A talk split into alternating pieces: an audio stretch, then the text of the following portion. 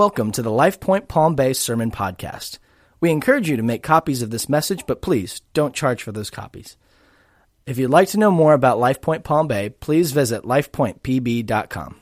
If you need a Bible this morning, the ushers are standing there. Just wave at them, and um, they'd be happy to pass one to you. If you want to turn over to Matthew chapter 7, Matthew chapter 7, where we're going to be this morning, and also 1 Samuel chapter 12. Matthew 7, 1 Samuel 12. Now, I would encourage you right now not to look at your watches. Um, God's going to do something great this morning, and He's going to do it quickly. Um, you, you act like you don't believe me. Um, don't trust me, just trust Him. Um, this morning, we're going to look at what has probably one of the most quoted verses in the Bible. As a matter of fact, I would say that in this generation, this verse is probably quoted more than even John 3.16. And um, it's also, in my opinion, the most misinterpreted verse in the Bible. But even people who don't know the Lord will quote this. They may not even know it came from the Bible, but they will quote it. In, in Matthew chapter 7, verse 1, Judge not that you be not judged. For with the judgment you pronounce, you will be judged, and with the measure you use, it will be measured to you. The first part is what is often quoted Judge not that you be not judged. What has come to mean in our culture, you can't say anything is wrong. Because then that would be judgment. Then you would be judging. And if you judge, then you're going to be judged. That is not what Jesus is saying here. How do I know that? I'll show you, because the context tells us what he means. One of the things you'll learn in that Bible study class is that the best commentary on the Bible is the Bible. The Bible explains itself if we look. And so we, um, we get this idea, and we're told, and you stand, you have a, you have a standard. You, you stand for something that you believe the Lord says this is right and this is wrong. Is the Bible, when it says judge not, lest you be judged. Is it saying we can't do that? We shouldn't do that? No. Other places in Scripture, it tells us that we must be discerning in that way. How do we know um, if something is loving or unloving if we don't discern, if we don't judge? How do we know? And we're told to be loving, right? Not unloving. How do we know someone is free or in bondage, or we're free or in bondage, if we don't discern? If there's not judgment that takes place? If there, and the word literally means that. It means to take and to discern between one thing and another. Is it good or bad? Is it, is it healthy or unhealthy? Is it godly or ungodly? The scripture tells us in another place, matter of fact, in Matthew chapter 18, it talks about, hey, there's a way that we come alongside one another and say, you know what, this isn't this doesn't line up with Jesus' teaching, with his words, with what he said in, in, his, in his word. There, that is an appropriate thing. Galatians 6 tells us that we do this. 1 Corinthians 5 tells us that we do this. So Jesus did not mean here that you can never say anything's right or wrong. Because if you do, you're judging. That's not what he's saying. The primary focus of this first part of Matthew chapter 7 isn't that we would not judge or discern, it's that we would start that judgment or discernment with ourselves. Look what he says. This is how we know that's the context. Look at verse 3. Why do you see the speck that is in your brother's eye, that little piece of dirt in his eye, but do not notice the log that is in your own eye? Isn't that a great picture? You got this big old log sticking out of your eye. Let me go over here and see if I can help David with the speck that's in his while I beat him up with my log. You know, it's, it's, it's, a, it's, a, it's a humorous picture. Jesus, but it's not humorous when it's happening to you or when you're experiencing it. We have this great big thing in our own eye, this great big fault in ourselves, but I'm going to fix you. Jesus says, No, no, no. You misunderstand. It is very easy to accept God's grace for yourself and not give it to someone else. Very easy. We want it. We want God's grace and His mercy when it comes to us. When it comes to you, I want His justice. Jesus said, I want to do something about that heart. Judge, don't judge that way. That's not what I intended judgment and discernment to be. He said, it starts with you. You look at you. Now, let's, let's finish reading this, and then we're going to make some practical application to it. All right? Um, verse 4 Or how can you say to your brother, Let me take the speck out of your eye when there is a log in your own eye. You hypocrite. That's what this is really about. It's not about judging or discerning. This passage is about hypocrisy.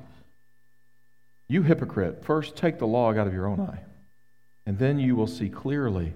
See, your vision is messed up because of your own stuff. So you can't see anybody else clearly because of your own stuff. And then you will see clearly to take the speck out of your brother's eye. As much as we've heard this, if you've been around church much at all, you've heard this taught in some form or fashion. You've heard people talk about it, teach it in classes.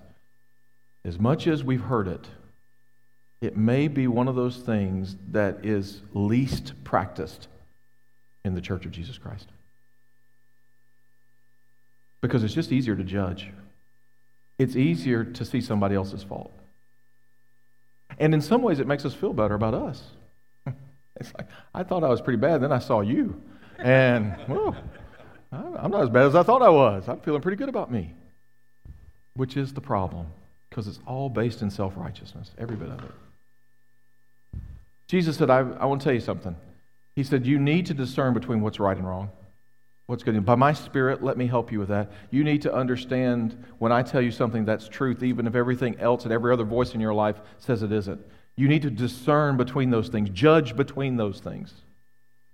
But when it comes to your relationships with other people, when you are motivated, prompted, when you feel the desire to correct someone else, that is your first clue to stop and say, Holy Spirit, is there something in me that's causing me to see this in them? Start there. Before you say a word to that person, start there. Jesus said, deal with your own stuff first. Then you're going to be able to see much clearer. Why is that? First of all, they may not even have the issue you think once you get your own eyesight cleared up. You may not be seeing it correctly.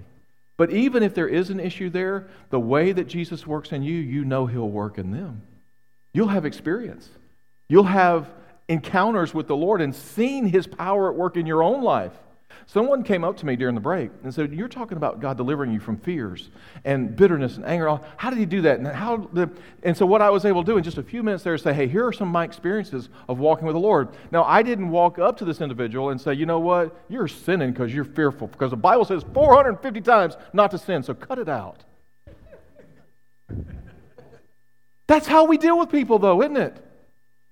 Honestly, that's the way I dealt with my children for a long time. It doesn't work any better with kids than it does with adults.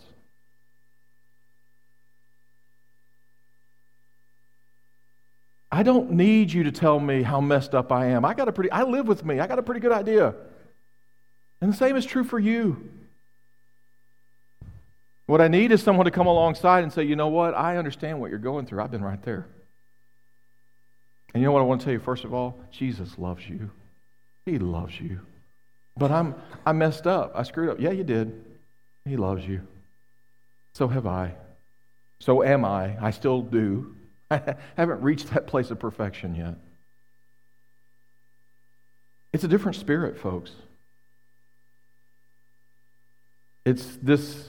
Now, what I have learned in my own life is that when something really irks me, when someone really irks me, when they really get all over my last nerve, most of the time, the Holy Spirit's trying to point something out in my life I'm blind to. Most of the time. That doesn't mean that they're without fault. Okay, don't hear me say that. I'm not saying they're without fault. I'm simply saying that the Lord often, maybe most of the time, in my experience, wants me to deal with me first. Because there's things, for example, you see someone and you just think they're arrogant and prideful. They're just full of themselves. And yet, I don't see myself as arrogant and prideful. And the Lord says, you, the reason you see that so much in them is because it's in you.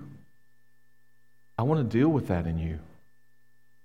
They're disrespectful. Well, maybe you're disrespectful. Well, they're not grateful. Are you grateful? Well, they're not doing the right thing. Are you doing the right thing? The Holy Spirit loves to do this. He loves to use other people as a mirror, if you will, as a catalyst to cause us to stop and to look back and say, you know, the old saying, you all have heard this, if you point one if I point one finger at David, I got four pointing back at me. There's some truth in that. Now, that is the truth. You all understand that. You'll nod. I don't think anybody's going to stand up and say, that's heresy. No, we don't believe that. All right? We accept that intellectually. How do you do it? I want to tell you, the, the, in my opinion, the root of judgment is pride. So there has to be a humility. And this really is, in my opinion, it is a daily, and I don't think just mine, because the scripture seems to bear this out. Scripture says that we are to humble ourselves under the mighty hand of God, and He lifts us up. It says that God resists the proud, but He gives grace to the humble. And without grace, you don't have either the desire or the ability to do what God intends for you to do. Because the very definition of grace, according to Philippians chapter 2, verse 13, it is God who works in you both to will and to do of his good pleasure. That is grace. God giving you both the desire and then the power to accomplish the desire. That's grace. If you don't have grace, if God is resisting you and He's not pouring out your, His grace, or even He is pouring it out, but you're resisting it, you're not receiving it, you do not have desire or power to do His will. So, this is important. That daily, Lord, I want to understand what it means to humble myself. God, help me in this. Use people around me that are trustworthy and faithful, men and women, to help me in this.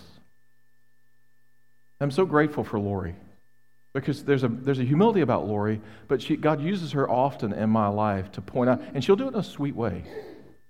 You know, I will be being a jerk. I mean, as my dad used to say, a horse's patoot. All right?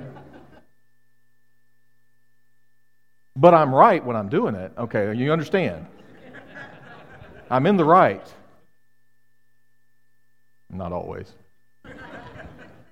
Rarely. But anyway. Um, that's, that's another message for another day. And Lori will come up sweetly and she'll say, What exactly were you thinking as you were, as you were doing this or you said that? Or what, what's your thought process with all this? What do you mean what my thought process is? It'll be clear. This is right and that's wrong. And, you know, but I, the Lord uses that in my life. She's not coming up to me and saying, Troy, you're being a jerk. You need humility. You need to humble yourself. You need to receive God's grace. He didn't say that. I probably wouldn't be very open to it. But there's something how the Holy Spirit will use that. There is a role that you and I play in one those lives to be able to help each other grow in grace. There is a role that we play in that. But the way that we do it is critical. And that's what Jesus is teaching here. It's not that we don't do it, it's how we do it that makes all the difference in the world. If you have, if you're going to try to deal with someone else, whatever that means, whatever that looks like in your situation, and you have fear, anger, bitterness, resentment, dread, I mean, all of these things that are going on in your heart, all of these negative emotions that are taking place, you probably haven't spent enough time with the Holy Spirit doing something in you before you talk to them. Because the Holy Spirit doesn't produce all of that. He produces love and joy and peace and gentleness and gratefulness, patience, long suffering.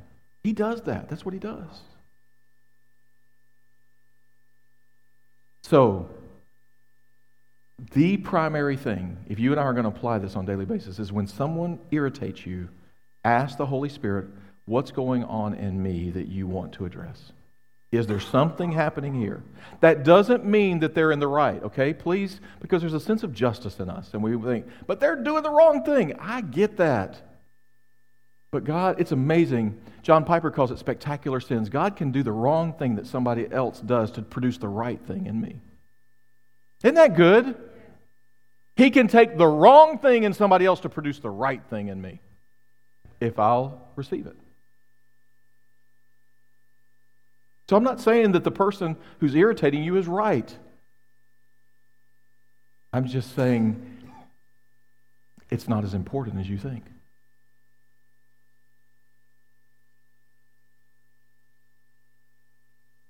I want to tell you a story. You better come start playing, all right?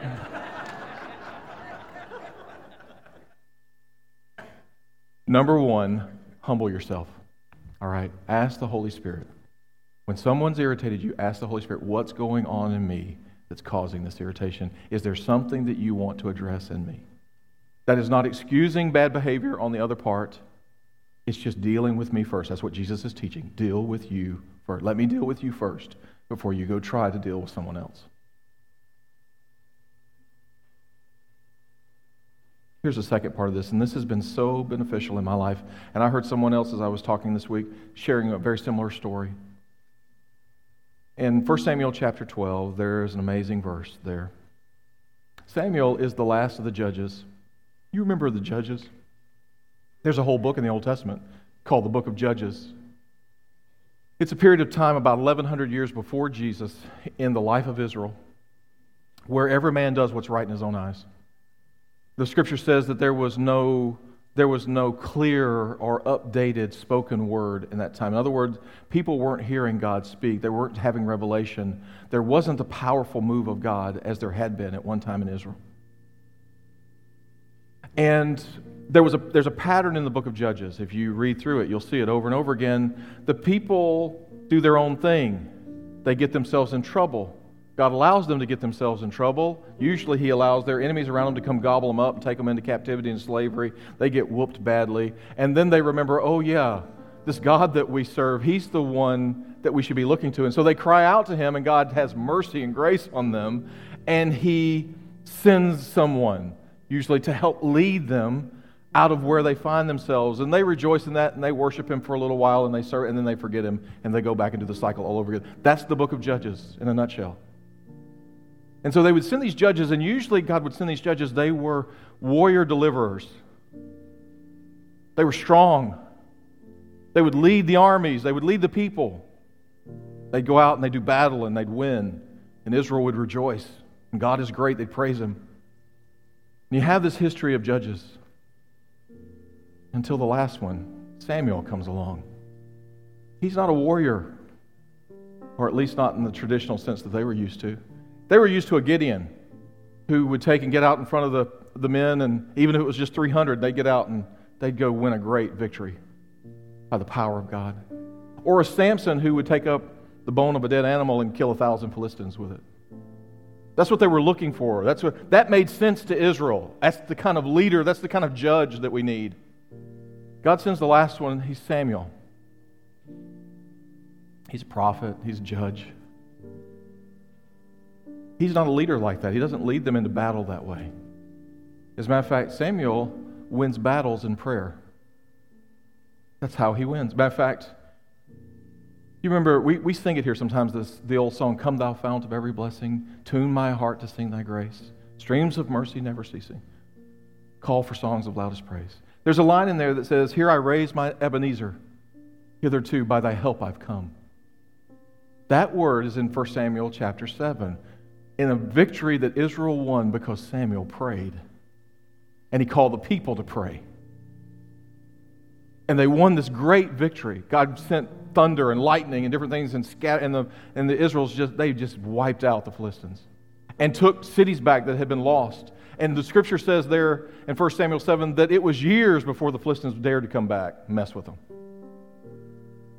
And Samuel said, Let's put a stone here, let's put a pillar here as a reminder of what God has done and who He is. That we didn't do it, we cried out to Him, and He did it. And let's call it Ebenezer.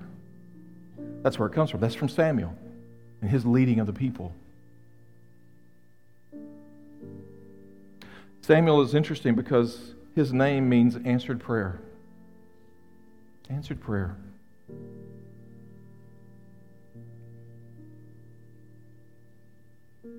His mom, Hannah, cried out for him. She was barren, she didn't have any children. And she was heartbroken over it. She loved her husband, she wanted to give him children. She, there was a, his, her husband had another wife, Peninnah, who mocked Hannah because she didn't have children. And she's grieving. And what is she doing? She's at the temple and she's pouring out her heart. She's crying out to God. And Eli, the high priest, comes and rebukes her because he thought, thinks she's drunk. She's not drunk, her heart's broken. She's just pouring it out before the Lord. And the Lord heard her prayer. And a year later, she's bringing little Samuel and dedicating him to the Lord. And he stays there in the temple. And every year, she brings him clothes and she sees him growing and God's doing. And a few years later, he's, as he's growing up, the Lord begins to teach Samuel what it is to hear his voice. He speaks to Samuel. And Samuel didn't know what it was. He runs into Eli and said, You called me. And Eli said, No, I didn't call you. And finally, Eli is catching on. Even though he's not hearing God, he's realizing that Samuel is. He says, Go back and says, Here I am, Lord. What do you have to say? I'm listening. Samuel began this journey of learning how to hear God's voice and how to talk to him, how to cry out. And he demonstrated that all through his ministry as a judge to the people, as a prophet to the people, crying out to the Lord, praying, and God moving mightily in response to prayer on behalf of the people.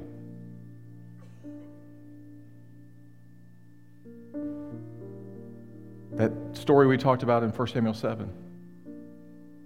But not long after that, the people look around, even though God is moving and working, and Samuel's leading and, and demonstrating to them how you call on God and have God literally be the ruler, the king, the judge, the, the one that we look to as a nation.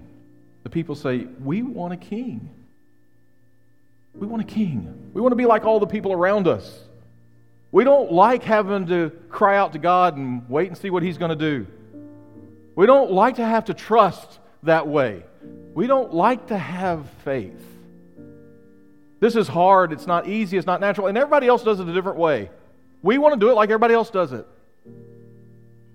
That's Troy's translation, by the way. All right.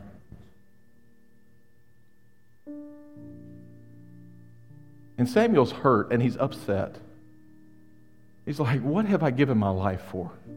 To have these people just turn their back on God and everything. Then the Lord says, Samuel, let's, I'm going to give them what they asked for. And I want you to anoint this new king. And he does, Saul. I mean, he looks the part. He's tall and he's strong. And everybody says, yeah, he's the right. He's the leader. He was not a good leader. And it became apparent really quickly that he was not.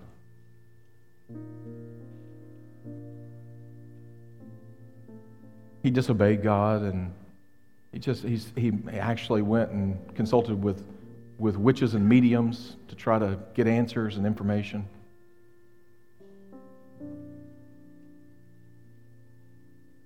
Samuel comes back to him, sent by the Lord, to reprove Saul, to point out what he's doing and how he's leading the people.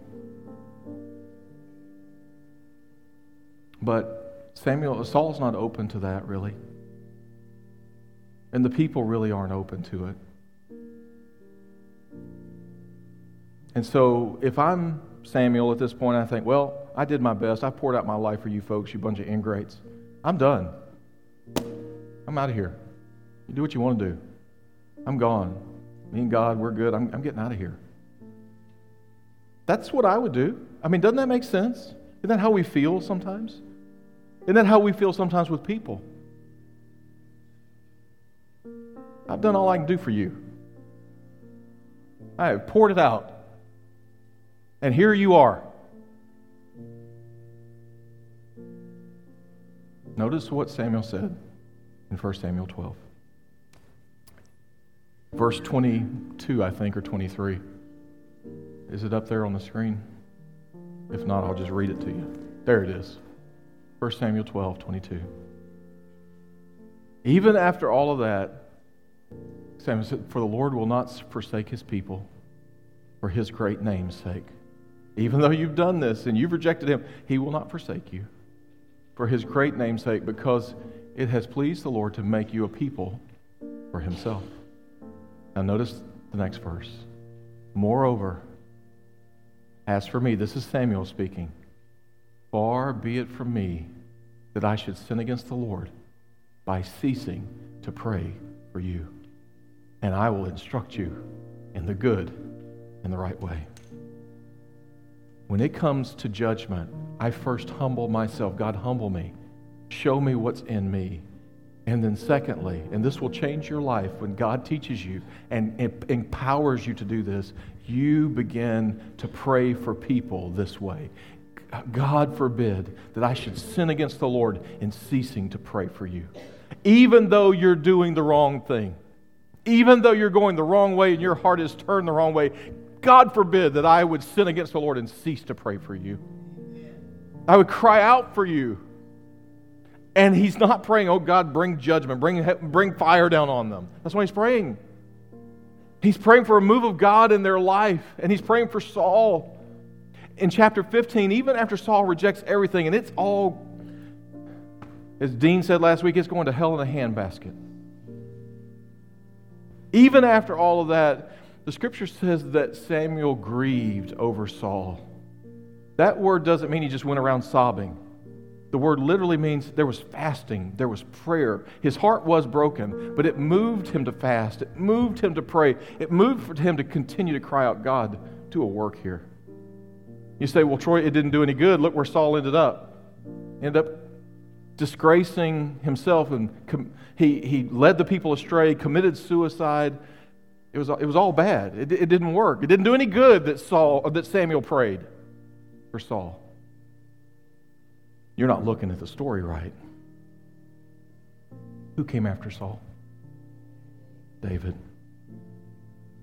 Samuel's crying out, and you say, well, it was just in the heart of God to have this little shepherd boy who was going to have the heart for God, and, and actually Messiah is going to come through his line. Don't you understand? that God, in His wisdom, in His providence, a word we don't use much, in His understanding of the whole, moved in Samuel to say, I want you to cry out and call out for Saul. This isn't as much about Saul as is what I'm doing in David and those who will come after. I'm going to save the world as a direct result of what I do in, in, answer to your prayer, the one that I raise up. Some of you are praying for people and praying for stuff and it hasn't changed. And you think it's not doing any good. That's because all you can see is that little situation. That's all you can see. You do not have the perspective to see the bigger whole, the whole. You don't, and I don't. But God does. He knows what he's doing. He's moving, He's working. You're sitting here today. You're enjoying the move of God and what He's doing because people prayed years ago and, and when we were in a different place and it was a different season. I wasn't even here, but they were praying, crying out, and it didn't look like God was answering their prayer. It didn't look that way. As a matter of fact, it looked like it went from bad to worse. But God was doing something. God forbid that I would sin against Him in ceasing to pray for you. I'm praying for the move of God in his people. And there was a move of God in the people of God because David became the answer to Samuel's prayer. Matter of fact, Samuel was the one who's going to have the privilege of anointing this young guy. But even Samuel missed it at first. He's like, Lord, are you sure? all these other, there's seven other brothers. All of them look more qualified than this little shepherd boy out here. No, this is the one I picked. This is the answer, Samuel. This is the answer. I want you to stand with me. Stand with me.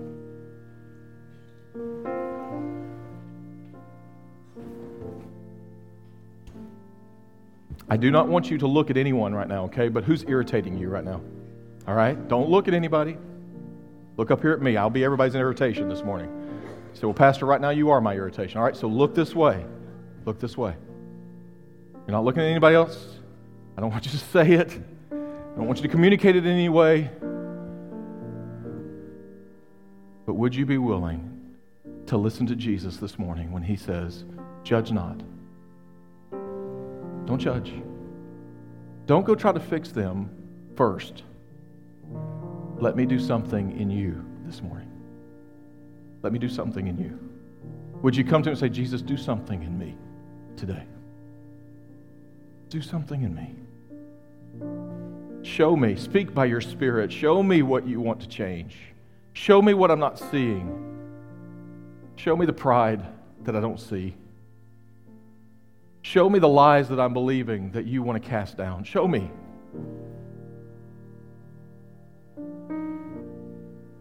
Lord Jesus, I'm not loving, not the way you do. Would you spread love abroad in my heart? Would you do a work?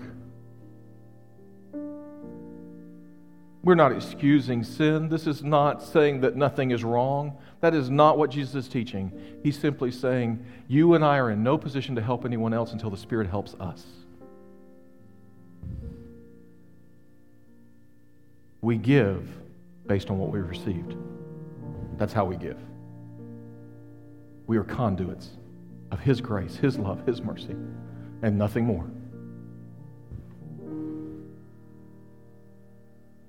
Now, would you go a step further?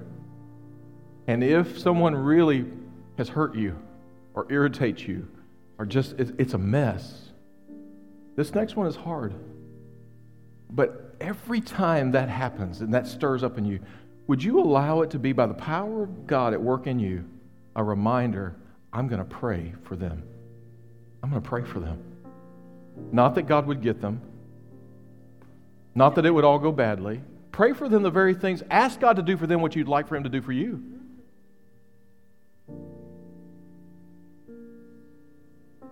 Ask Him to demonstrate His power. And believe that He's good even if you can't see it immediately, that He's still good. He's still faithful. Ask Him.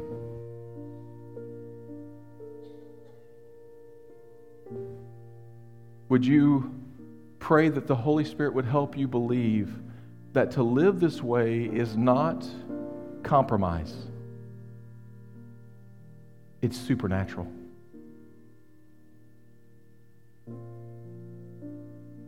It's not tolerance and excusing what is wrong. It's believing God to work what is right. It's a whole new way of living, folks. But there is love and joy and peace in this way of living. He transforms who we are.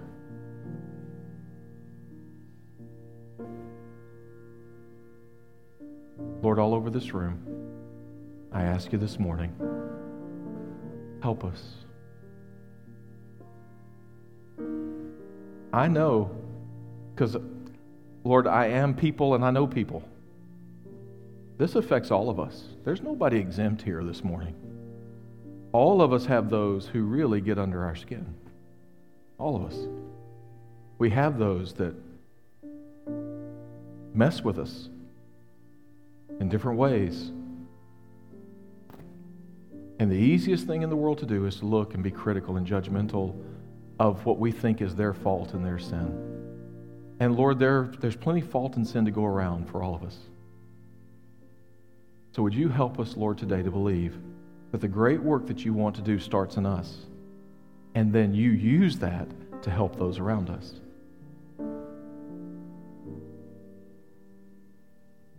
Lord, would you, would you cause this week, when we're really irritated or upset or frustrated, would you bring to mind that, boy, that, that is an example, that is a demonstration of spectacular sin right in front of me?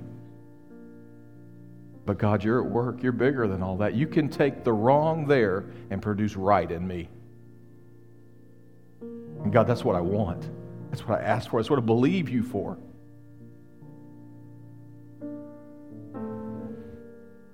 Help us, Lord, because we can't do this on our own. It's not possible.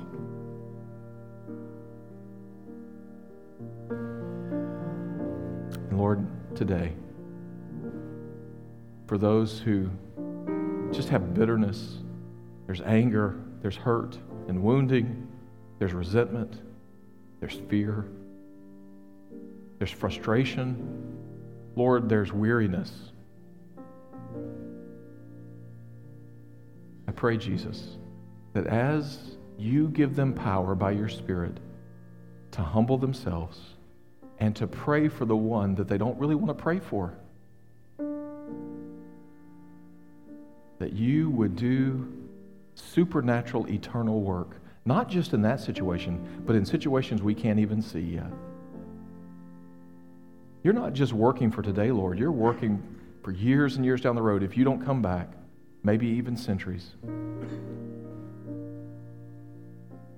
We can't see all that, but you do. And so we trust you. I'm going to ask some of my prayer partners just to come here to the front. We're going to dismiss here in a moment. But if we can pray for you or with you about anything in your life, we want to be able to do that. Lord Jesus, thank you. Thank you for this day. It's been a glorious day. Every time we press into you, Lord, is glorious. Who you are, you are glorious. You are awesome. You are more than we can imagine or even comprehend. And I praise you and I thank you. Go with us, Lord.